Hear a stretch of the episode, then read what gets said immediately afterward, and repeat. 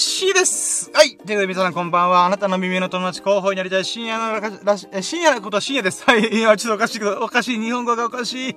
はい。えー、深夜でございます。はい。よろしくお願いします。えー、ラッキーラジオ、お時間がやってまいりました。えー、現在の時刻2023年の、えー、4月17日、月曜日の、えー、午前5時でございます。えー、朝ですね。えー、これから起きる方もいらっしゃると思います。それともアーカイブで聞いてる人はね、えー、もしかしたらこんにちはの方もいらっしゃると思います。はい。ということで、こんばんは。おはようございます。こんにちは。ということでね、えー、一日の丸ごとの挨拶をさせていただきますした。はい。で、えーとね、昨日はね、私がワイヤレスマイクを、えー、購入して、 mic check、one、two、パン、ツー、貫通させる勢いっていうような感じだね。うん。このひたすら40分ぐらいね、ワイヤレスマイクがどうたらこうたらっていう、アホン、アホンというか、まあ、うん、まあ、うん、うん、うん、うんっていう 謎のね、えー、おしゃべり、えー、ラジオをお送りしましたけども、えー、今回はね、改めて、あのー、まあ、一週間のね、ささやかな日々のラキを語る、語るラジオとしてお送りしようかなと思ってます。でね、あの、私は福岡に行って、で、その時のね、えー、濃厚なね、もう博多ラーメンのごとく濃厚な豚骨スープのような、え、日々を過ごしてまいりましたけども、え、それを喋るよりはね、僕もね、だいぶ身構えないといけないと。あー。えー、メモしているからね、忘れたとしても思い出せる自信はあるんだけども、ちょっとね、あのー、まあ、うーん、博多ラーメン的な感じで濃厚だからね、カロリー半端ないんだよ。僕の消耗するカロリーが半端ねえから、ちょっとね、あの、気軽にできねえねってことで、一旦福岡出張いた瞬間のものは置いといて、えー、戻ってきてからの1週間、2週間はね、ちょっと紹介していこうかなと、はい、思ってます。はい。で、えー、今回はね、283回目、えー、人類学者が提唱した脳内ホルモンタイプ診断がとても興味深かったら、聞くラジオイェイということでお送りします。よろしくお願いします。はい、えーとね、一応それ以外にもラッキーはね、えー、10個ぐらいかな、えー、あったので、そこら辺をちょっと振り返りながら、えー、今回のね、メインラッキーである、えー、この脳内ホルモンタイプ診断というのを語っていこうかなと思いますんで、よろしくお願いします。で、今回のラッキーは4月2日週だね。2日の1週間をちょっとざっと振り返っていこうかなと思ってますんで、お付き合いのほどよろしくお願いします。はい、ということで行きましょう。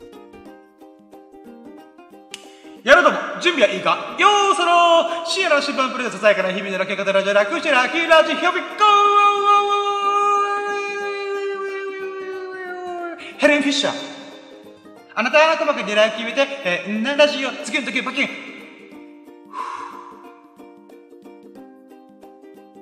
はい始まりました。はい。はいでね。あのー、まあ今回の、ね、ラジオの構成で、構成っていうかもう最近のラッキーラジオの構成でならば、タイトルにあった、えー、メインラッキーをね、えー、サクッとまず、ふ、あの、喋ってから、えー、順、時系列順にね、喋っていこうかなと思ってます。はい。なんでかっていうとね、あ、私はラッキーに興味を持って、このタイトルに興味を持ってさ、あ、何このアホみたいなサムネみたいな。うん。ということで、興味を持ってくれた人が、ポンと入ってきた時に、え、これ、俺が興味持ったタイトルからだいぶ遠くない？っていう風にね、思われたらちょっと申し訳ないので、先に、え、タイトルに惹かれた人に対して、ちょっとメインラッキーをね、あの、ちょっと時系列を吹っ飛ばして、え、これが僕の中でこの4月2日週で一番面白かったラッキーだなと思ってるんで、それを、え、語っていこうかなと思います。はい。でね、あのまあ、人類学者が提唱した脳内ホルモンのタイプ診断ってことなんだけど、これね、まず、じゃ、ごめん。はい。えー、人類学者あって方なんだけども、その人はね、名前がヘレン・フィッシャーって言うんだよね。うん。えー、で、女性の方。えー、アメリカ人かな？ヨーロッパの人かな？とりあえず白人の女性、女性で、まあ、50代、60代ぐらいなのかな ?40 代、まあまあ、うん、ぐらいのね。あのー、まあ、中年女性ぐらいの方かな？うん。で、この脳内ホルモンタイプ診断っていうのはね、えーと、何に使われてるかとか言うと言うのであれば、えー、恋愛工学っていうのかな？男性、女性、えー、まあもしくはね、男性、男性で、まあとりあえずタイプ、タイプとし、タイプを、自分のタイプと相手のタイプを知って、あの、お付き合いするときのね、えー、参考情報として使いましょうみたいな、なんかそういった切り口で、えー、提唱されてたらしいんだよね。うん。で、まあ今だったらマッチングアプリがどうこうとかもあるわけじゃん。それはマッチングアプリとかにも応用されてるとかなんとか。そこら辺は僕はあんま興味なかったから、うん、そうなんだ、うん、みたいな。なんだけど、このタイプ診断がとっても興味深いなと思ったんだよね。うん。でなんで興味深かったかっていうと、まあ結論から僕が一番ね、この話めちゃくちゃ興味深えと思った、えー、もう、大トロの部分先に喋っちゃうんだけど、あのね、このタイプ診断が、まず4つの属性に分かれるよと。で、これイメージしてほしいのが、えー、正方形を考えてほしいんだけど、正方形のね、えー、まあ、紙でも何でもいいんだけど、このエリア、エリアがあります。で、それに対して真ん中に、真ん中を十字に切るように。うん。えー、縦横で十字に切って、正方形を4等分する感じ。四つ切りが用紙みたいな感じで。うん。スパーンって真ん中と、えー、横真ん中、えー、縦真ん中をスパンスパーンって切った時に、えー、その、該当する自分の特性のところの分布図っていうのかな？っていうのがあるんだよな。だから縦軸は例えば男性的なのか女性的なのか、横軸は、えー、ドーパミンタイプなのかセロトニンタイプなのか。っていうことで、この縦軸と横軸。で分かれて、で、自分がどこに該当するか、みたいな、もう横、真横なのかな？ま、真右なのかな？真上なのかな？もしくは斜め右上なのかな？とか、そういう感じで、えー、タイプを分布させ、させていく、みたいな。感じで言われてんだよね。で、これが、えー、例えば男性が強い、男性ホルモンが強いタイプっていうのが、えー、ディレクタータイプ、監督者タイプって言われてんだけど、まあ、簡単に言うとね、あの、猿山のボスタイプ。うん。えー、まあ、ちょっと言い方すごい悪いことだけど、わかりやすく言うとそんな感じ。うん。この組織図で三角三角形、ピラミッド、ピラミッド型で、えー、一番トップで、えー、組織を率いる、集団を率いるタイプの、えー、ディレクター。ディレクターってのは監督者って意味だから、うん。っていうタイプ。と、じゃあ逆に女性ホルモンが強い場合何がどうなるかっていうと、調停者っていう側面が出てくると。調停者って、あ、合ってる？違う、間違えた。あれ？違うな。ごめん、ちょっと今なし。えっ、ー、と、男性ホルモンが強い人はディレクタータイプになる。で、じゃあ逆に、女性ホルモンが強いタイプが、あ、待って、俺なんだっけす、げえうる覚えだわ。あ、あ、思い出した。え？ちょっと待ってけよ。あ俺ちょっとごっちゃなってんだよな。あ、まあいい、はい。女性ホルモンが、確か、えー、調停者だったはず。ごめん、ちょっとうる覚えだけ申し訳ない。多分合ってたはず。うん、調停者。どういうことかっていうと、バランスを取るタイプって言われてるんだよね。うん。女性ホルモンが強い人っていうのは、横のつながりとか、もしくは、えー、相手の感情に寄り添おうとする。とか、理解しよう、共感しようとする側面が超強いんだよね。うん。だからさっきの猿山のボス理論で言うならば、それは真逆なんだよね。うん。並列。だから、イメージするならば、女性の井戸端会議。まあ、カフェとかさ、もう大昔は江戸時代とか、井戸の周りで女性の方が洗濯物とかね、家事炊事とかするときに、井戸端会議って言葉があるじゃんそういう感じで、横のつながり。っていうものを大事にするっていう気質が女性ホルモンが強い人の傾向らしいんだよ。うん。で、これがまあ縦軸と横軸とか考えるじゃんうん。これ縦から横とちょっとあんま重要じゃなくて、とりあえずこの二軸があるんだよ、まず。うん。二軸ってか、一つの軸だよ。うん。男性的なのか女性的なのかっていう軸があって、じゃあ横軸は何かっていうと、ドーパミンなのかセロトニンなのか。うん。ドーパミンっていうのは、まあ、例えば分かりやすくギャンブルとか、あもしくは、えー、自分が狙い通りにやって、よっしゃーっていうもの。まあ、ギャンブルもその側面あるんだけど、まあ、えー、ハンターとか、えー、なんだろうな、えー、自分の計画がドンピシャでハマって、えー、勝利することができるから、できる、できたとか、えー、そういった意味での、あの、ドーパミン。うん。まあ、なんだろうね。まあ、勝負事でもそうだよね。あファイティングして、えー、勝った、負けた。で、勝ったらドーパミンドバドバ出る。とかいう、そういう勝敗がよくつくタイプ。もしくは刺激が強い。っていうのかな。だから自分が見たことも聞いたこともないも新しいものに触れて、面白いこれ知ったことなかった初めて知れてよかったっていうこの快感をとても重要視する。まあ、だからドーパミンタイプって言うとちょっとふわっとするかもしれないんだけども、あの、もっと言い方を変えるならば冒険家タイプ、うん、アドベンチャータイプだよね。うん、アドベンチストタイプ。っていうのがあって、じゃあ逆は何かというと、セロトニンタイプ。セロトニンタイプっていうのは、まあ、セロトニン自体が、えー、幸せホルモンと呼ばれてて、あー、幸せっていう風に、こうね、まどろむというか、まったりするっていうのかな。うん。っていうものがあるんだよね。まあ、わかりやすくならば、あれかな。例えばさ、あのー、女性が赤ちゃんと触れ合ってる時って、セロトニンがドバドバ出るんだよね。うん。動物触れ合ってるとか、とか、ね、ワンちゃんとか猫ちゃんとか触れて、あー、かわいい、めんこいなーっていう、この、この、その時ってさ、えっ、ー、と、撫でられてる猫ちゃんとか、ワンちゃんもか、なんかね、こう、まったりしてさ、はーい、気持ちいいな感じになってはいるんだけども、撫でる側にも、またセロトニンというものが発生してるんだよ。うん。で、このアドベンチャータイプがドーパミンがドバドバ出ることに、この刺激、快感を覚えるとしたら、セロトニンタイプっていうのは、そのまったりするっていう散歩をしてさ、風が気持ちいいな、とか、そういうね、えー、ささやかな喜びに対して反応しやすい人のことを言うんだよ、セロトニンタイプっていうのはね。うん。で、そのタイプの人別名、えー、建築家タイプって呼ばれてて、えー、物事をね、こう、順番立てて構築することができる。えー、だったりとか、もしくは、地元に根を張る。うん。だから、もういろんなところに点々とするんじゃなくて、えー、一つのことをやり遂げるとか、一つのことを積み上げていくってことが得意な、えー、タイプっていうのがセロトニンタイプらしいんだよね。で、僕は男性ホルモン、女性ホルモン、ドーパミン、セロトニンって言うんだけど、男性ホルモンの場合は、テストロステ、テストロステゲンだったかなちょっとごめん、言い方忘れちゃったけど、まあ、とりあえず女性ホルモン、男性ホルモンという、全部がホルモンの関係でできてるってことなんだよね。で、これは、自分の脳内が、えー、ホルモンのバランスをとってる中で、えー、どこに傾いてるか、どこによく反応するかっていうことらしいんだよね。うん。っていう、まあ、これ、これはなんかね、そのヘレン・フィッシャーという人が提唱した、えー、その人なりに実験した結果、こうなんじゃないか、人類の、そのタイプの分布図っていうのは。っていうことを提唱して、もちろん賛否両論あるし、えー、研究したヘレン・フィッシャーさんの意見に対して、えー、研究まともにしてない人が、えー、コメント欄でね、えー、そんな嘘だわーって否定するコメントも散見されるぐらい、まあ、良きも悪きも当たってるかどうかちょっとね、あの人それぞれ、えー、捉え方が違う部分はあるんだけども、僕はね、こののヘレン・フィッシャーフィッシャーさんが唱えた脳内ホルモンタイプ診断を初めて見聞きした時に衝撃受けたんだよ。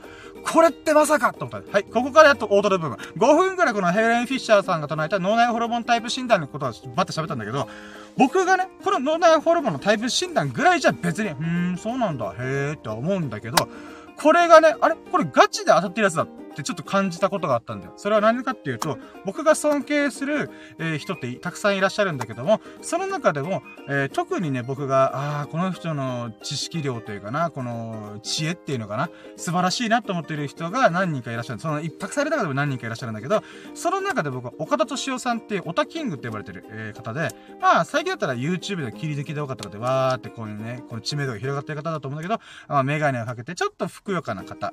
で、今確か60代ぐらいだったかな。うん。で、方と、あとは、あまあ、ある意味、ホリエモンさんの師匠じゃないけど、師匠筋の人。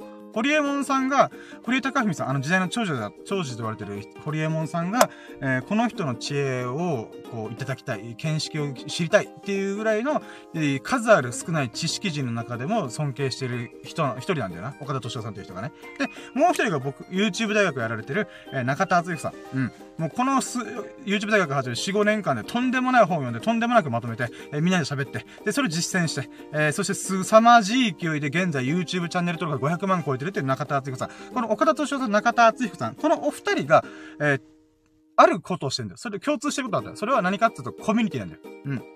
集団だったりとか、組織、人をまとめて、人を集めてまとめるっていうオンラインサロンだったりとか、まあ、ある意味オンラインコミュニティみたいな、うん、ことをやってるんだよね。うん。で、このヘレン・フィッシャーさんが言った脳内タイプ診断と、岡田敏夫さん、中田敦彦さんが実際に人を集めて、えー、集団をまとめるときに、あれ？これ、人間って4つのタイプがいるんじゃない？っていう風に、えー、提唱したんだよね。で、岡田敏夫さん、オンラインサロンのもう元祖中の元祖だから、あの、もうそれが10年前とか20年前の段階でそれをしてはいるんだけども、えー、中田敦之さんはそれを追っかけるようなオンラインサロンを作って YouTube 大学でいる、こういう人わーで集めてる中で、えー、同じように、二人、お二人が同じように人間には4つのタイプがいるなっていうのを直感的に感じたんだよね。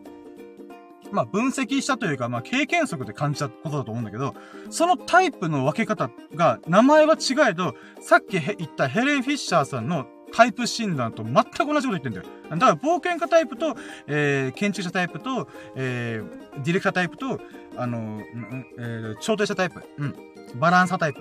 えー、この言い方が違うだけで、言ってることは全く一緒だったんだよ。俺びっくりして。嘘だろと思って。そ科学的にね、このホルモンの研究とか脳の研究とか、科学的にね、ある、えー、まあ、大学とか研究機関でされてる方の見解と、経験則で、ん？これ4つのタイプに分かれんじゃね？って言った、この経験則のね、えー、実感、実際に実践してみた側のお二人の意見、合計3人の方がさ、全く違う方向性から人間、人類はこういう風に分かれてるっていうことを提唱してんだよね。で、俺、これがすごい大トロの部分なんだよ。今回喋りたくて感動した部分。うん。実践した人と、おそらくそうじゃないかと提唱した人が全く同じこと言ってる。こんなことありえんのかって俺びっくりしたんだよね。うん。もちろんね、さっきも言ったとおり賛否両論ある意見だし、えー、人間とはそう簡単に、えー、くくれないよっていうのはもちろんある。なんだけど、これのとても興味深いのが、分布なんだよね。4つのタイプなんだけども、全員が4つのタイプに極端にパンパンパンパンって分かれるんじゃなくて、あくまで分布なんだよね。うん。だから自分はディレクタータイプよりの、えー、調停者だったりとか、だからそういうことがね、もしくはど真ん中にいるとかね、どっちのタイプにも振り、振り切ったりとか、もしくは、あのー、片方に寄り切ったりとか、もしくは一つの側面にすごい寄るとか。うん。そういったことで、あくまでこれはタイプ診断とは言うけども、あくまで傾向というか分布なんだよね。うん。で、それがね、えー、僕とても素晴らしいなと思ったんだよ。で、これがなぜそうなってるかってことなんだけど、まあもちろん脳内ホルモンの影響だから DNA 的なものもあるし、ある意味運的な要素もあるだろうなとは思うんだけども、えー、こっからはね、ちょっと僕の推測だったりとか、このお三方が言ったことの、ちょっと自分でそれを聞いて感じたことなんだけど、おそらくだけど、これって役割の違いなんだろうなって僕は思ったんだ。うん。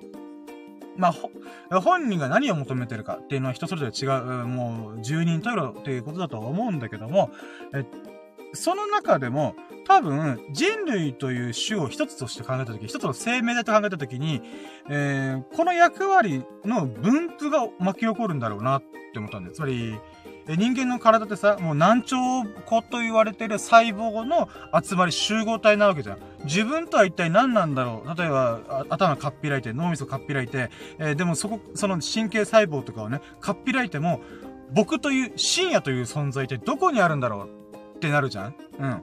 まあ、うそうね。まあ、哲学的な話なら自分というものは存在しないって話になったりとか、いろいろちょっと脱線し始めるんだけども、まあ、それは置いといて、つまり、僕が言いたいのは、体というものは僕らは一人一個人っていうふうに思うんだけども、そうではなくて、細胞の集まり、それ集団の集まりで集合値っていうのかな？うん。一つの生命体が、えー、たくさんの細胞とか集まった結果、えー、その集団としての意識だったりとか、向かう先とか、えー、動き方とかね、これしよう、あれしようとか、うん。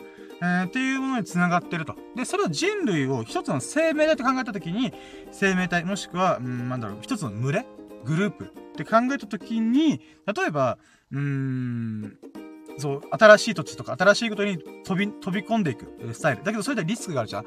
リスクがあるからそこで落ちる可能性もある。なんだけど、逆にじゃあセロトニンタイプの、えー、研修タイプ、ちゃんと段取り組んで、ゼロからコツコツ積み上げていく。タイプがいれば、リスクはそんなにないんだけども、アドベンチャーしないから新しいことに見聞きすることはないんだけども、あの、新しいことを知って、見見聞きして、えー、そこからアドベンチャータイプの人が、えー、取り込んできた新しい知見っていうものを研究者タイプ、ある意味研究家タイプと言ってもいいかもね。そのタイプが、えー、ちゃんとそれを積み上げて、え再現性があるように科学科学的に研究して、それを使って、えー、群れ全体にそれを波及させていく。知識を波及させていく。うん。で、男性ホルモンが強いタイプは、え俺についてこいって言って、ある意味リスクとしては暴、暴君になるタイプもあると。うん。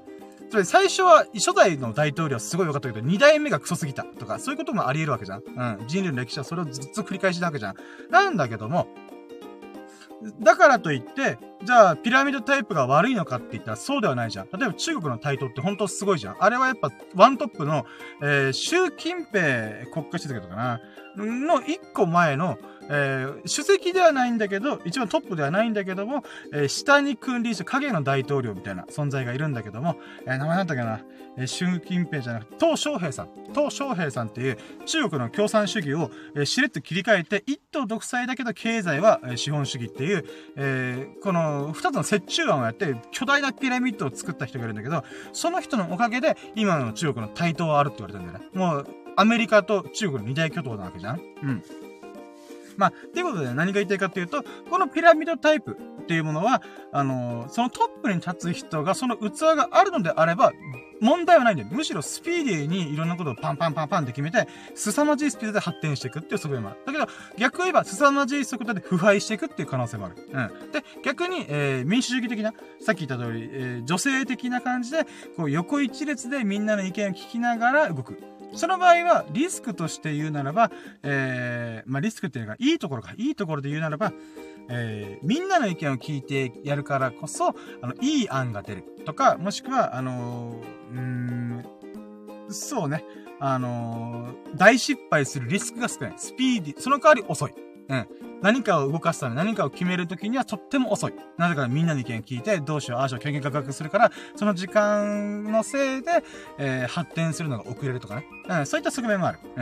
うん。で、まあそういったこのタイプがある中で、この人類っていうのはこの分布、さっき言った4つのタイプの分布によって、その人間、人類という種の生命体、一つ、一つの生命体というものを、えー、反映させていくために、どうしてもこういう風に分かれていく。ってことだと思うんだよね。うん。まあ、だから実際で言うならば、やっぱあれだよね、どんなに社長とか、猿山のボスになりたいっていう人がいたとしても、その人の持ってる気質がちょっと違ったりとか、うーもしくは、その人がそれを望んでないとか、あもしくは望んでないのにみんなに望まれちゃってるとかね。まあそういったいろいろことがあるとは思うんだけども、あのー、その役割っていうものがね、うん。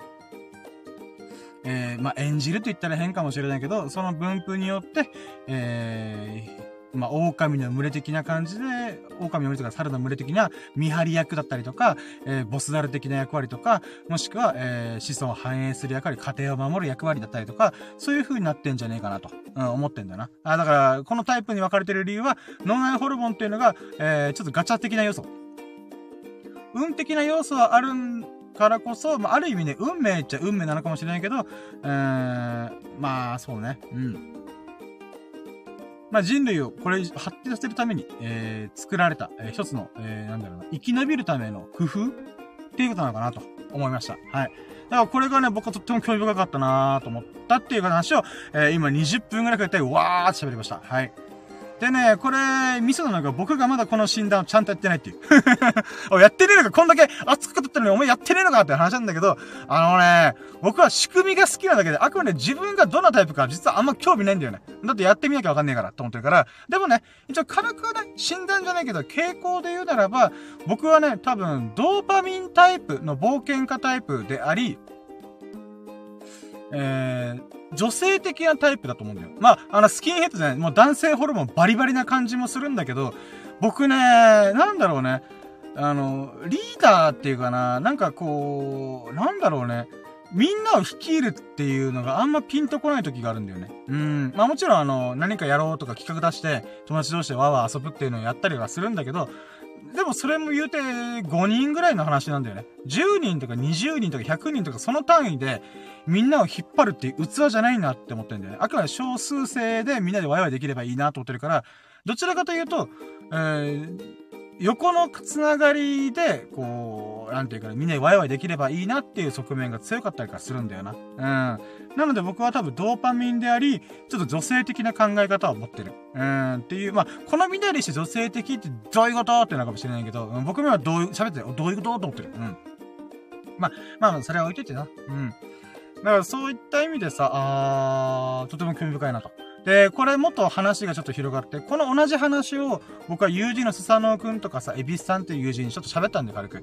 で、その時にスサノオくんという友人が、あれ？じゃあ深夜はちっちゃい頃どうだったの？って言われたんだよね。その時僕ドッキリでしたよ。あ、確かに俺ちっちゃい頃どうだったかな？と思って。で、何を隠そう？スサノオくんっていうのは、もう自他ともに認める、まあ、本人も、僕自身も、周りから見てる友人も、スサノオくんっていうのはもう明らかにドーパミンタイプなんだよ。し、新しいことを知りたいとか、見聞きしたいとか、ちょっとチャレンジング精、チャレンジング精神というよりは、なんだろうね、うん、好奇心が強い。うん。だからそこに突っ込んでいくっていう性質があるんだよね。うん。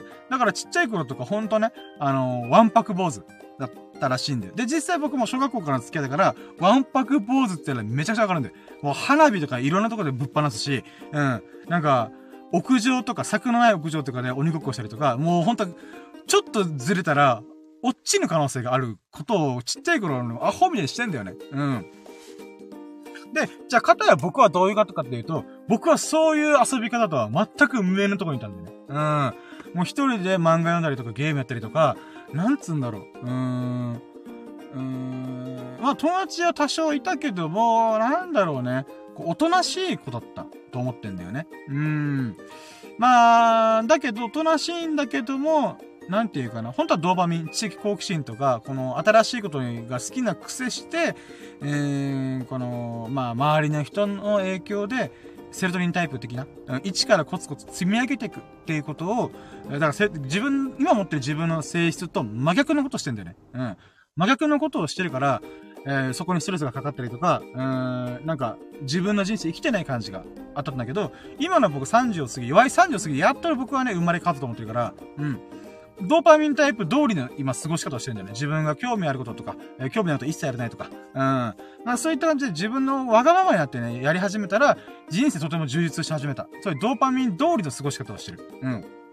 で、もう一個が、この、会社とか組織とか、えそういったところで上り詰めるとか、部下がいるとか、え上司がいるとか、えそういうところに入らずに、えーなんていうかな、フラットな組織だっていうのかな。うん。このあんまり上下がないって言ったら変だけど、まあそういったところにいるから、そこまで苦じゃない状態で今過ごしてんだよね。うん。で、最終的には僕は YouTube とか何かしらで、えー個人事業主みたいな感じでこう、できたらなと思ってんだけど、あ、待って、ちょっと、エビスさんがちょっと来たな。あ、おはようございます。あ、大丈夫です。今もう、あ、え、なんすか？ああいいですか？カルピスソーダ。あ、間違えた。あ、あー、いや、モンスターだ、やった。モンスター出てきました、ラッキー。あ、え、大丈夫ですか？なんかん、今日ビル大会であれじゃないですか？朝からずっと動いてるんじゃないですか？あ、そうそうそう、もうなんえか、、眠くない？だ大丈夫ですか？さっき、すごい、あの、睡魔が襲ってきて、はい。まあ、その山場を越えて、あ、大丈夫ですか？まあ、でもまたちょっとしたらまた眠くなるかもしれない。あ、まあまあまあ、全然全然。あ、まあでも1個目のめ、まだ1個目なんですけど、30分くらい喋って。あ、今始まって30分あ、そうそうそう。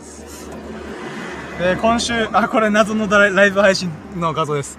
あの、前、スサノオクのツェペリ君と遊んだ時に、あの、ブランコしたんですよ。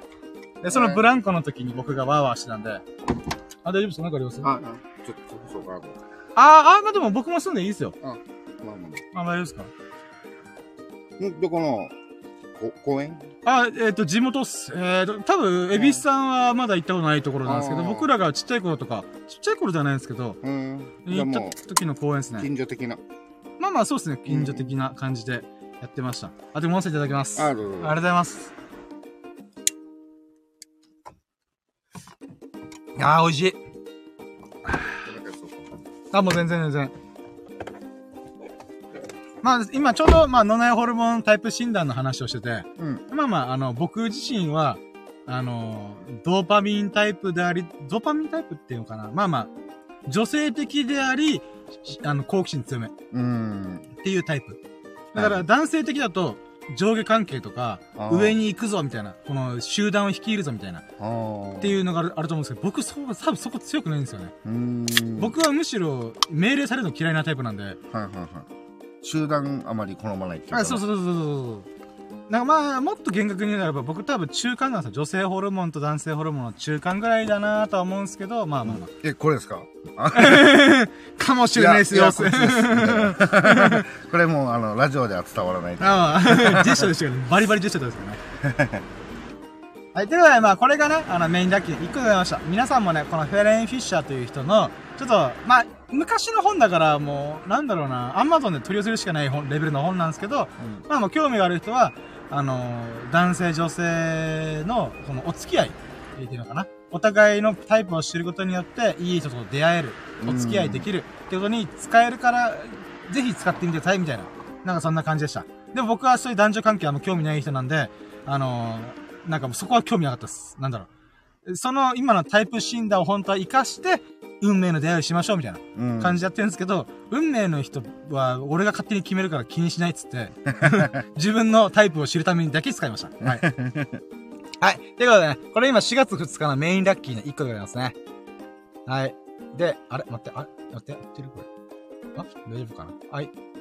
えー、で、次がですね、次が、まあ、時系列順にこれからバーっていくんですけど、あ、もう、ちょうどよかったですね。1個目、まあ、今メインラッキー1個目ポンって言ったんですけど、うんまあ、ここから時系列で順番通りに1、2、3っていくならば、まず1個目が、エビスさんとお兄さんにスーツケースをお借りしたお礼のお土産を渡したことは、イェイあ、いえ。はい、もうその説は本当にお世話になりました。はい。改めてお兄さんにもお礼伝えてください。あ、いえ、もう、伝えてある。本当に助かりました。うんはい、これどういうことかというと、まあ僕がね、あの、今回ちょっとラジオで喋るにはちょっとカロリーが半端ないから、福岡出張の話はどこでもしてないんですけども、うん。あの、福岡出張から戻ってきて、えー、まず最初に会った人が恵比寿さんなんですね。で、恵比寿さんと、まあ、お兄さんに、スーツケースをお借りしてたんですよね。うんこの、僕が3週間ぐらい、えー行ってくるってことで、ちょうど、あの、家族とかも、妹とか、兄ちゃんとかも全員が全員スーツケース持ってない、もしくは、あの、旅行が3月あるから、貸せないわ、みたいな。うん。ってなった中でどうしよっかなーってなったら、エビスさんの兄さんが持ってたよ、みたいな。うん。ということで借りるってことで貸してくださいってことで。で、そのお礼を、あの、まあ、九州の名で言ったらもう通りもん、うん。博多通りもんっていう、あの、なんか、白あんまんじゅうみたいな。うん。っていうものと、あとは、ラーメンのセットを、まあ、二つ購入して、あの、私にできたと。はい。あ本当その、ありがとうございましたってことあ、ですねいや、もうありがとうございます。あ、ラーメン食べてみました、そういえば。あ、食べた食べた。美味しかったです。あれ、僕、まあ、お土産で買ったんでよくわかってないんですけど。うん美味しかったよ。ああ、よかったです。じゃあよかったです。あまりあの、うん、そうそう、あまりグルメじゃないんで、あの、どこがどういう風に美味しいかもうまく説明できないんだけはいはいはい。でも、美味しかっもね、もちもちして。よかったです、よかったです。ということで、まあ、これがね、あのー、なんだろう、1個目のラッキーでございますね。うんはい。で、2個目が、そのついでに、あ、ついでじゃないな。別日か。別日でまたエビスさんとお会いしたときに、えーと、僕の車のルームランプが、うんもうつかなくなってたんですよね。う。うんわー、電球切れたか、この野郎と思って。うん。で、まあ、交換するにしろ、ちょっと僕、この車の工場とか持ってくると、工賃とかかかっちゃうんで、うん。車に詳しいエビスさんにちょっと相談してみようと。うん。えー、で、したときに、エビスさんが、えー、5分ぐらいで直してくれました。はい、ありがとうございます。早っと思って。直した。まあ、直したっていうかな、まあ別に切れてなかったんだけあ、まあまあまあ、でも僕は、もうほんと弱々しかったんですよね。ど。もうん、そね、んかね。ジュジュジュジュバーンみたいな感じだったんですけど、うん今はもう、パキーンってもう、綺麗に光ってます。はい。ということで、これ、すごい助かったっていう。うん。だから、もともとは、この後ろのルームランプと前のやつがタイプが一緒だったら、うん。その電球だけ、後ろもほぼ使ってないんでう、ん。それだけ入れ替えれないかなとかいろいろ考えてたんですけど、うん。それすらする必要なくて、その電球は普通に生きてるんだけども、接続部分がこの接触不良みたいなのを起こしたみたいな。感じだったらしいんで、エビスさんがすぐガバッと外して、あのいる、ちょっといじってくれて、無事、もうバッチバチについております、今。まあ、眩しいぐらい光ってるね。ということで、もう本当その説またありがとうございましたという。まあでも、後ろ後ろでまたほら、あの、うちの人がキャンプの時とか、そうですね。まあ、まあオートキャンプとか、あの、役に立つっていうかね。まあまあそうですね。まあ、なので、まあ最悪、本当にやばくなった時は、後ろのやつを入れ替えればいいっちゃいいんすけども、まあまあ、あの、使えたんでよかったです。ということで、これが2個目でございますね。はい。はい。で、3つ目が、あ、これはそうですね。まあまあ、これをラッキーって言ってるのはちょっとあれなんですけど、まあ、アシャ君っていう僕の友人がいて、えーもう亡くなった、2年前に亡くなった友人なんだけども、うんでそのおじいちゃんがまたちょっと最近亡くなられてしまったんですね。うんなの、で、まあ、えーまあ4月の頭ぐらいに亡くなられて、で、まあ初7日っていうのがあったんで、その1週間後に。うんで、その今ってやっぱコロナの影響が、まあ今落ち着いてますけど、ちょっとその影響で、初7日と四十九日を一緒にする、一緒にもう取り行うっうん。ていうものが、もう今の葬儀のスタンダードみたいな、なってるんですね。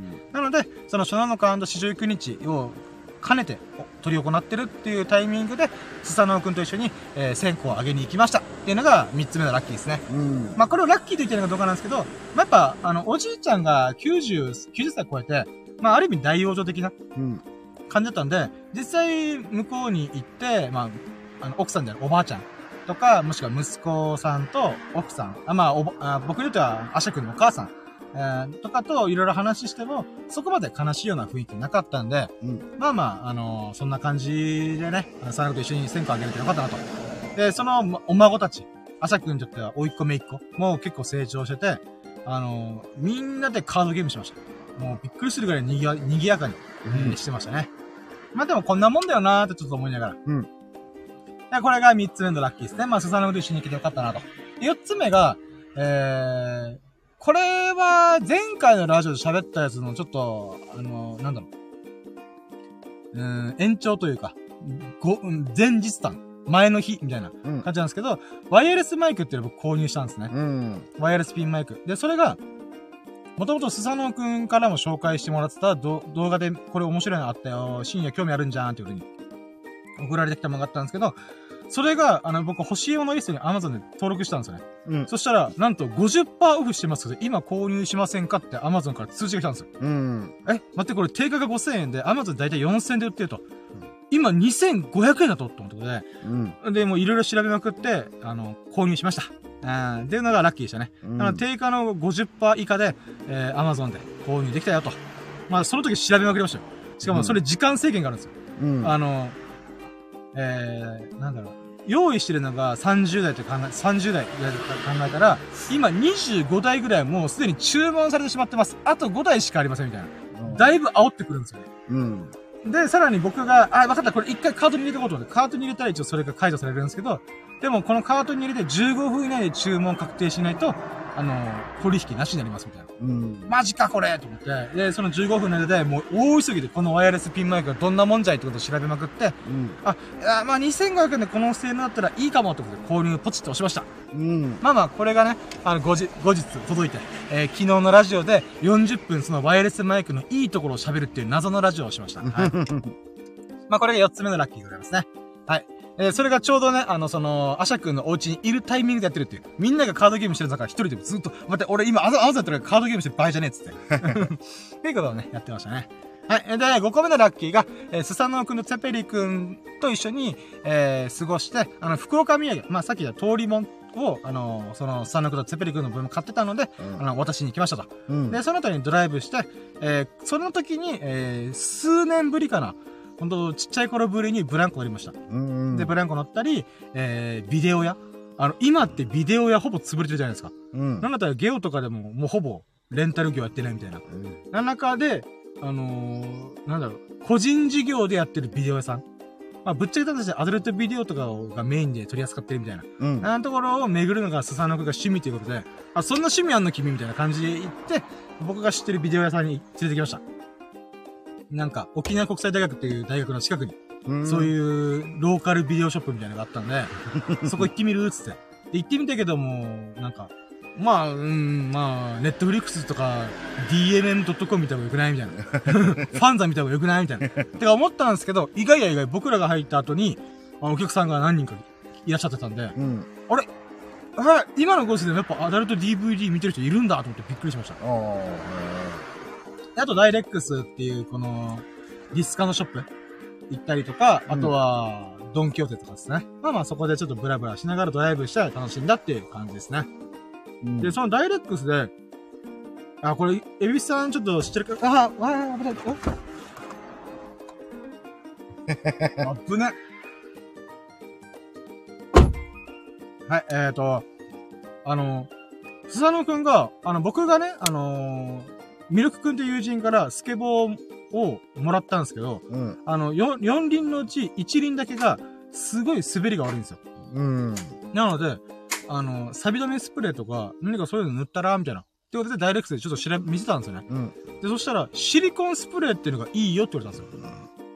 あの、なんだっけ ?WD455? な何号な、何でしたっけ？あの、555? なんか、錆止めとかあるじゃないですか。うんうん。エビスさんからも借りたなんか赤、赤、黒、赤、白のスプレーからじゃないですか。あれって、石油なんちゃらが入ってるから、あの、プラスチックにすごいダメージ与え、あ、違う、ゴムか。ゴム製品にすごいダメージを与えるから、うん。あの、あんまり良くないよと。うん。で、ものによってはシリコンタイプとか、もしくはグリースタイプっていうのがあるから、それやってみたらっていうのがあったんですね。大丈夫？すげえ眠そうですけど。え、大丈夫ですえいや、まあ全然いいですよ、無理しなくても。でも、だい、ごめんね。で、うんあのーその後帰った後に、えっ、と、スタノくんがダイレックスで買った、そのシリコンタイプのスプレーを塗ってみたりとかしたんですよ。僕の車にも塗ったりとかしたんですよ。うん。で、このシリコンが入ってる溶剤で、シューでスプレーすると、この僕の今乗ってる車ってハスラーじゃないですか。うん。ハスラーの黒い縁のプラスチックのところ、うん。あそこにスプレーしたりとかタイヤにスプレーしたら、うん。黒々と光るんですよ。うん。前、エビスさんが、うん。あの、TikTok とかで見つけた、あの、火で炙るやつあるじゃないですか。うんうんプラスチックを。うん。あれと全く同じことが起きるっつって、うん。うん。あ、そうなの？みたいな。なんかこれってどうやら強化プラスチックといえども、なんか油が抜ける？っうん。ていうんですかね。だから炙ったら、そのよ余計な油が飛んで、黒々とした光、か、か、黒艶が出るみたいな。うん。でそれをシリコンスプレーでフシューンってやることによって、全く同じことができるみたいな。うんこの油分を飛ばすっていうんですかね。んまあ油分を補給するのちょっとわかんないですけど、で、それを見せてくれて、あのあ、そんなものもあるんだなってことで、まあ、びっくりしたっていう話ですね。うん。で、それを知って僕は、えー、無償に欲しくなりました。だから、エビス、あ、スサノくんが、あのこれ100円は買っとけよ、深夜って言われたんですけど、うん。缶って僕、ゴミ処理するとこクソめんどくさいなと思っちゃう人なんで、あのー、いやまあこれまた今度でいいよって言ったんですけど、実際スサノオ君にそれ見せてもらった時に、買っときゃよかったなーってめっちゃ後悔しました。うん。まあまあ、また今度ダイレクトに機会があったらまた買うんですけど、まあまあそういうことでね、えー、まあいい商品また教えてもらったなーってラッキーでございます。はい。で、6個目。6個目のラッキーが、えー気になっていた MagSafe タイプのモバイルバッテリーとタイプ C の、あ、違う、 MagSafe 充電器タイプ C のアダプターを購入したこと、えい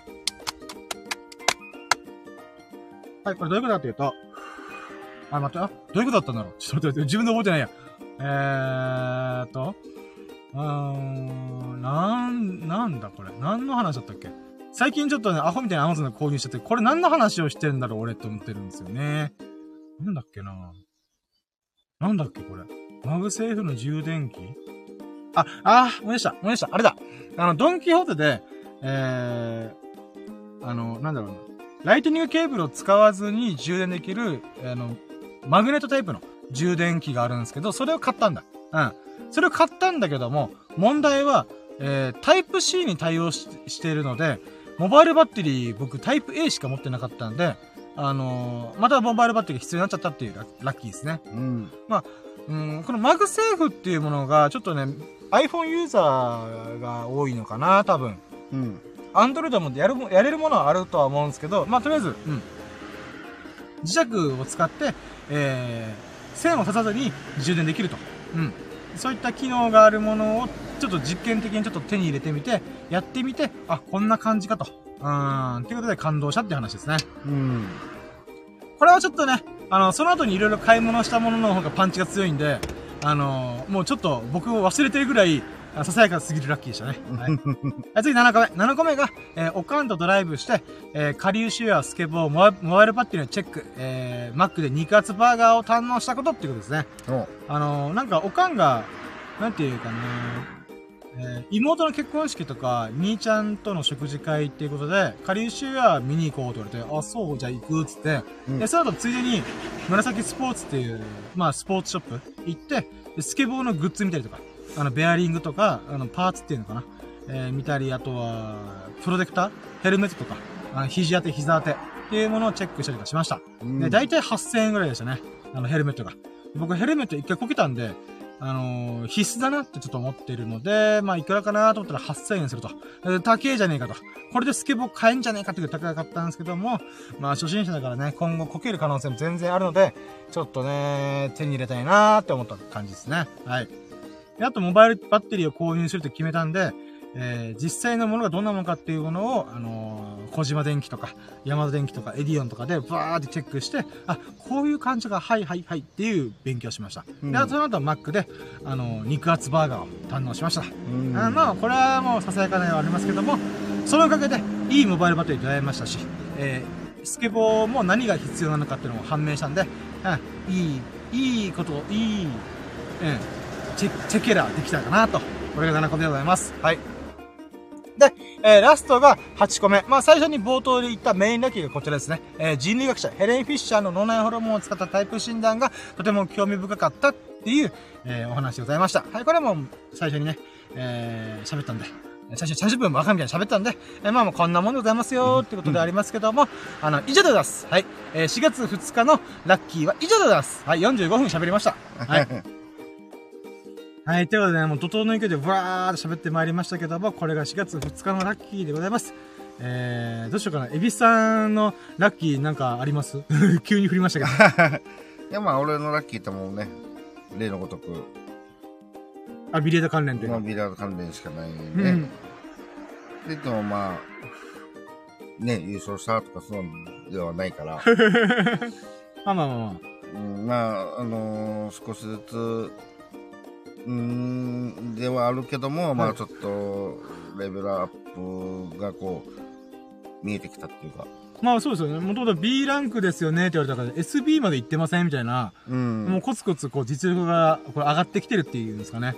っていうことをなんか周りの人がおっしゃってるみたいなんで、うんえ、そうなんだ、みたいな。まあ僕は、へえ、そうなんだって言えないんですけど、全然この勝手が分かってないんで。もちろん B がどんなぐらいとか SB がどのぐらいっていうのがこうやってないと分かんないからね、なかなか伝わらないんだけどもうこの一つランクを上げるだけでもはい。本当にあのやってる自分からしたら、もうはい一体何を、何ができればそうなって、何ができないからこうなるのかっていうのが、はいはい。そのレベル的にね、はい。そのライン引きがわかんないから、ああ、まあまあまあ。その、言うていつもついてる感じをずっと永遠と繰り返ししてやっていくっていう、この、なんか、ぼやーっとしてる感じなんだよね。はいはいはい。もう霧の中にいるみたいな。何をしたらステップアップ、階段、ここそうどこに階段あんのみたいな。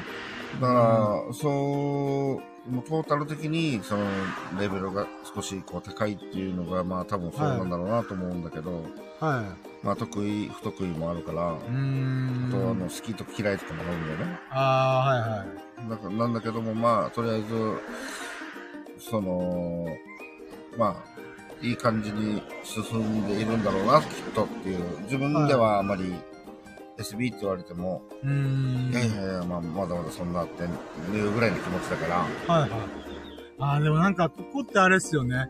なんか、自分のレベルで自分で把握できなくて、うん。まあだから、ドラクエ的な感じで、ステータス見れば、今どれくらい経験したのっていうか、どれくらいレベルがあるかって数値化見れますけども、本人、実際のリアルな世界では、本人がどうこう、俺は100レベルだとか言っても、いやいや、お前は20だから、みたいな。っていうふうに、周りの人が、その、レベル20っていうふうに言ったら、うん。えそれがその人のレベル、最低のレベル？うん。最高のレベルはまあわかんないですけど、最低限周りから見たら、このレベルは絶対いってるよね、みたいな。うん。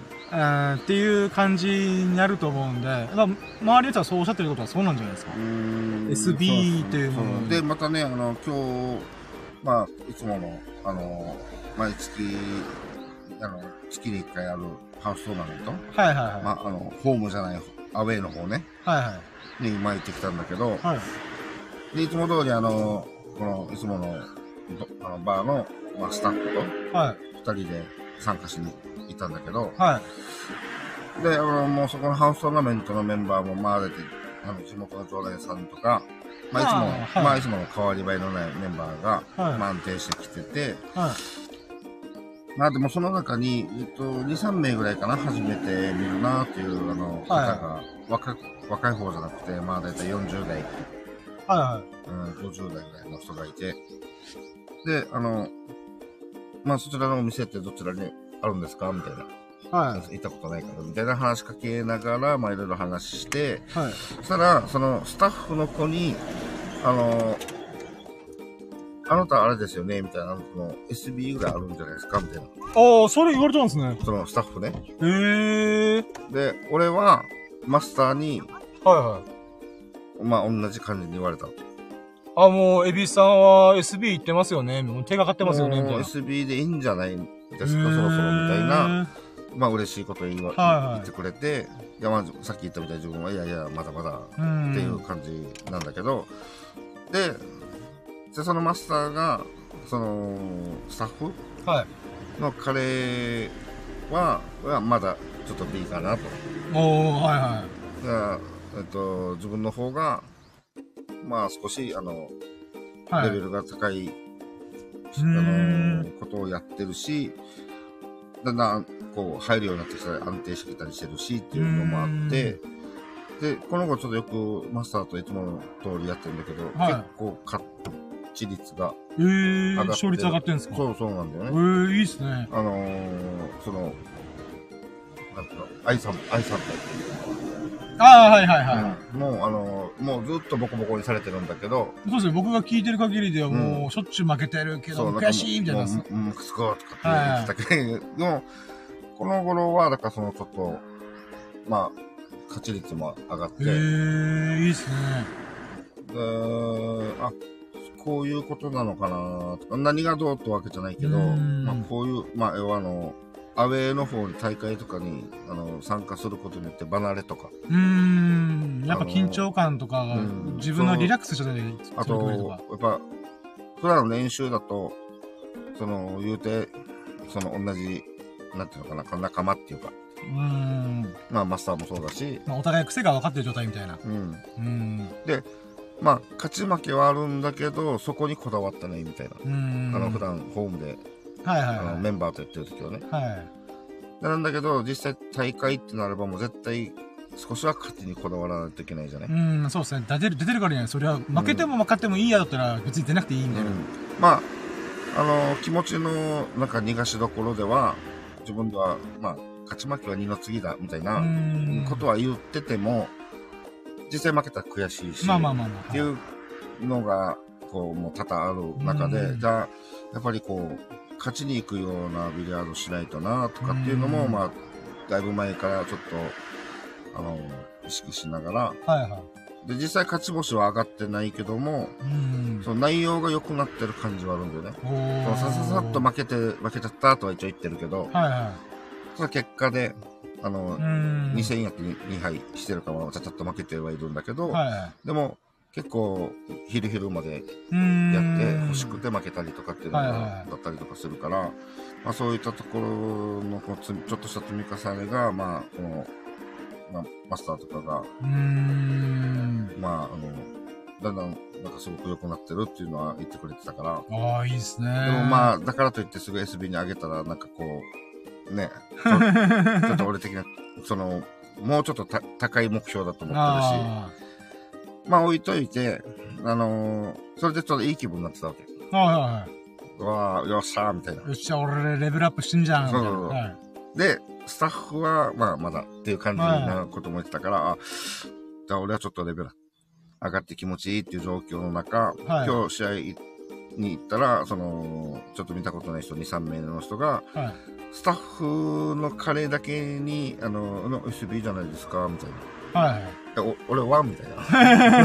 な俺もちょうだいみたいな。だけど俺に返したらもう、まあ、あの、B ですよ、B じゃないですかとはもう言わないけども、はいはい。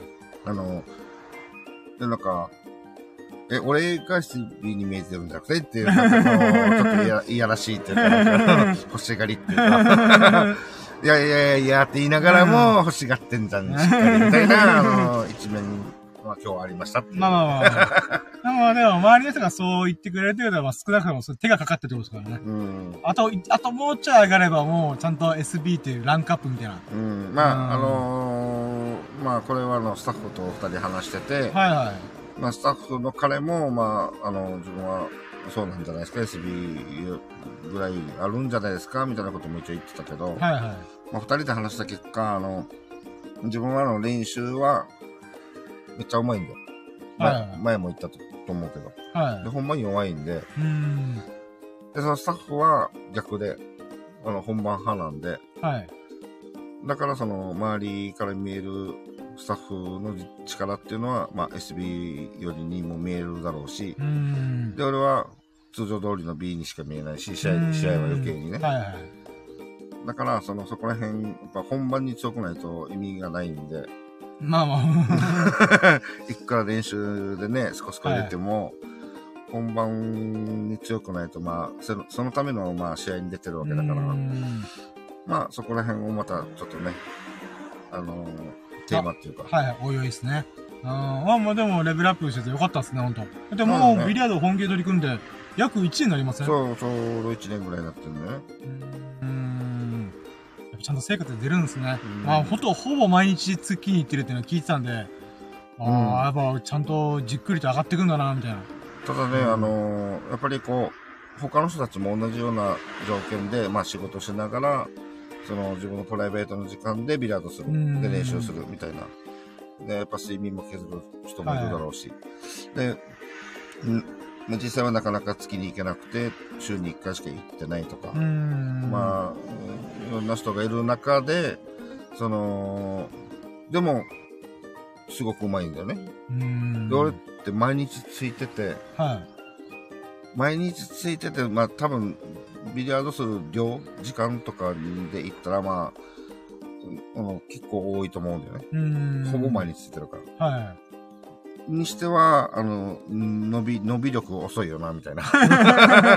まあまあそれはもう人それぞれ。だから、うん俺はまあ、まあね、練習して努力してじゃないと、あの、なんて言うんだろう。その、あれがない、知識がないんだよ、自分は。ああ、まあまあまあ。あのはいその、スタッフがもうめっちゃめちゃ知知識がすうごい、あ。の、勉強してる人だから、あの、好きなビリヤードをね。はいはいはい。でこうすればこうなりますとか、こういう時は、こうした方がいいとか、みたいな、そういったのの知識っていうか、あの、引き出し。は彼は多くて、で、俺は何も考えないけど、ナチュラルに、あの、技術がちょっとあると。まあどっちの良さを足せば、まあ、どっちのいいやつをこう、うまくやれば、まあ、うんレベルが上がるみたいな感じなんだから、今俺は知識をちょっと少しずつ入れながはい。らやってるみたいな感じだね。うーん、なるほどっす。まあ、あの、なかなか飛びリアートの話だけど、いやいやいやいやいや まあま特にあの、なんか変わったことはないんだけどあ、あ、ね。もうでも、いい。周りの変化が変わり始めてるっていうのはとってもいいことだと僕は思ってるんで。あ、でもさっきなんか、あの、激論交わしてませんでした？そのスタッフのこと。できるなんかずっと喋ってんなと思って。ああ、何喋ってたかな？なんか、あの、ん何かボールを取る取らないとか、なんかマナー的な話してんのかなああ、ななんかすごい話し込んで、なんかそんな重要なことを喋ってんのかなと思いながら。いや、まあ、あの、試合とか出ると、はい。ルールっていうのが、まあ、ファールとか、あの、あるじゃない？その、試合には。はいはい。で、その、この、ルールで、ルールではない、あの、こう、細かいのがあって、はいはうん、例えば、その、えっと、こう、ナインボールってこう、ひし形に、こう、組むじゃないい？はいはい。ラックっていうものをね。はい。それを組むためにシートが、あの、薄い紙みたいなシートがあって、はいはい、ありますね。うん、それを合わせて、その穴に、まあ、トントントントンって置いていくと。はい。で、まあ、ブレイクしてパーンって割ると、まああの、シートはもういらないんで、それを取るんだけど、はい。その取るのを、その、決まりとしては、本当にルールブックの決まりとしては、はいえっ。と、ブレイクした人はいはい。が、自らそのシートを取るっていうのが、ルールなんだよね。はいはいはだけど、あのーまあ、ある試合になると、あのー対戦相手が取るっていう、なんていうのかな。うんと取っちゃうわけ。い。はい。例えば、はいまあ、深夜がブレイクしました。はいはい。で、対戦してる自分が、そのラックシートを取ってあげると。はいはいはい。そうすることで、取るっていう作業をしないことによって、その、すぐ、その、自分の次のプレーにすぐ集中できる。はいはいはい。で、相手側とするならば、その、気持ちよく集中してやってほしいから、ラックシートを取ってあげる。はいはいはい。で、これってなんか、その優しさっていうかスポーツマン的に、まあ、ルールとマナーの狭間ですね。そうそうそうう。取らなくてもいいんだけど、取ってあげることによって相手が気持ちよく集中してできると。んなんか、敵、敵なのに、その、変な方向に行かさないで、あの、しっかり、あの、何、プレーに集中して、あの力を100%出した上で、はい。その対戦したいみたいな。で、それが、その、まあ、細かいことだよ。それを取る、取らないの話をしてたわけ。で、あの、あい、なんか自分が入れなくてイライラしたら取らないとか。はいはいはで自分はまだ調子がいいって気分がいい時は取ってあげるとか。まあ、そういう話をね。で、あのーまあ自分らは、その、取るんでね、二人とも。はい。取ってあげるんだけど、まあ、あの、もう一人スタッフがいて、で、はい彼は、その、一緒に、あの、大会に、一緒になって出てはいないじゃね？はいはいい。つも二人で出てるんで。はいはい。で、この頃ちょっと、あの、出ようかなーって言って、おー、はで、ってなって出るってなれば3名で今度は行動するんだけどい、はい。はい。で、彼と一緒に混ざって大会出たのって1回しかなくて、はいはで、それ以来はもうずーっと2人だったから、いはい。はい。で、あの、彼と練習してると、はい。あのーラックシートも取らないし、はい。で、ファール？はい。自分がファールするじゃない？と、まあ、白い球をポケットに入れてしまったみたいな。はいはいはい。ってなったら、その、その自分が、その、球を、はい。そのボあのボックスっていうこの、はい。集まる、はい。うん、ところから、その白い球を取って、で、対戦相手に、はい、どうぞと、はい。こうやるのが、あの、ま、ま、マナーで、ルールではなくてうんマナーね。やらなくてもいいんだよね。うーん。で、あのーで、自分は例えば、やったらやったで、はい、どうぞってもやるし、はい。で、相手が、対戦相手がファウルしました。で、対戦相手がわーってこう、わーってなってるじゃない、はいはいやっちゃったーみたいな。はい。その間にもうコトンってもう自分がす、自分の目の前ですぐ球がポケットのとこ出てきてたら、はい。まあ自ら自分の番だから、まあ自分で取って、うんまあ行くじゃない？はい。だから、あの、私もするし、自分で取るもするわけ。はいはい。でも彼は私もしなければ自分で取ることもしないわけ。あ、また不思議なことをしますね。そうあーまあ、どっちかだったらまだいいけど、どはいっちもしないから、それって相手にとって不愉快な思いに、まあ、細かいことかもしれないですけど、うんまあ、気持ちはわかりますね。うん、うーん。あの何至れり尽くせさせてんだよ、みたいー、な。そうあー、そう、それは別にルールブックに載ってないけど、うんあのー、まあ、マナーっていうかちょっと配慮、うーん。あのー、そういうのにちょっと欠けてるなと思って、うーん自分はその、おあの次の試合、あ一緒に出るなら、はい。それはやろうねと。はいはいはまあ、万が一自分がは、なんか、なんか面白くないとか、そのイライラするとか、そういう状況で、あの、であれば、まあ、しょうがないけどうん、極力、あの、まあ、スポーツマンシップじゃないけど。俺、はそっち系、まあまあ、そうで、エビさんそういうの大事にしてますからね。そういうのは、あの、は、自分の、あの、何、調子の良し悪しは関係ないじゃないってうー。ん。だから、あの、そういうことはちゃんとやろうねっていうことは、まあ、を伝えたわけよ。はい、はい。で、その話を、まあ、いつものスタッフとやってたわけね。ああ、なるほど、なるほど。うん。彼はしないから、で、同じ、その、ユニフォームを着て看板背負って出るから、はいはいはい。まあ言うて俺はね、年長組っていうか、その、はいはいはいまあ年配なんで、あの、一体何を教えてんだ若いのにっていうことにもつながるから、あのお店一体どうなってんだみたいな。うーん。そっちに、自分なんかもうその看板背負って代表で出るから、うーん。あの、お店の、あの、なんか、全体までおかしく見えちゃうっ。てことにもなりかねないじゃないはいはい。俺そこそこ気にするから、はいはだからちゃんと出るならちゃんとやろうねっていう話を、ま。あ、してたっていう話だね。なるほど。あ、でもユニフォーム多分僕もちゃんと初めて見ました。あの、その、ちきちになってんだけど。そう、今、エビスさんが今日大会出たんで、今日ユニフォーム着てるんですよね。うん。うん。あ、でも上等っすね。まあ、まあちょっとどのお店かってちょっと言えないんですけど、まあ、まあ、まあシンプうルで。うん、いいっすね。もう、あの、大体他の、あの、代表でね、あの、ほ何？ユニフォームっていうか、ホーム？はい。のシャツって、もうちょっとこう、なんか派手派手っていうか、あ、まあまあそうっすね。はいはい。の割には、本当にトントンっていうシンプルの。うーん。まあ、チーム T というか、うんまあまあ、そう、スタッフ T 的な。ううーん。いいっすね。でこれでちょっと気合をね、上げて。あ、そうですね。これで勝ち星がどんどんつけば、これが幸運のユニフォーム切り替えますからね。うん。うーん。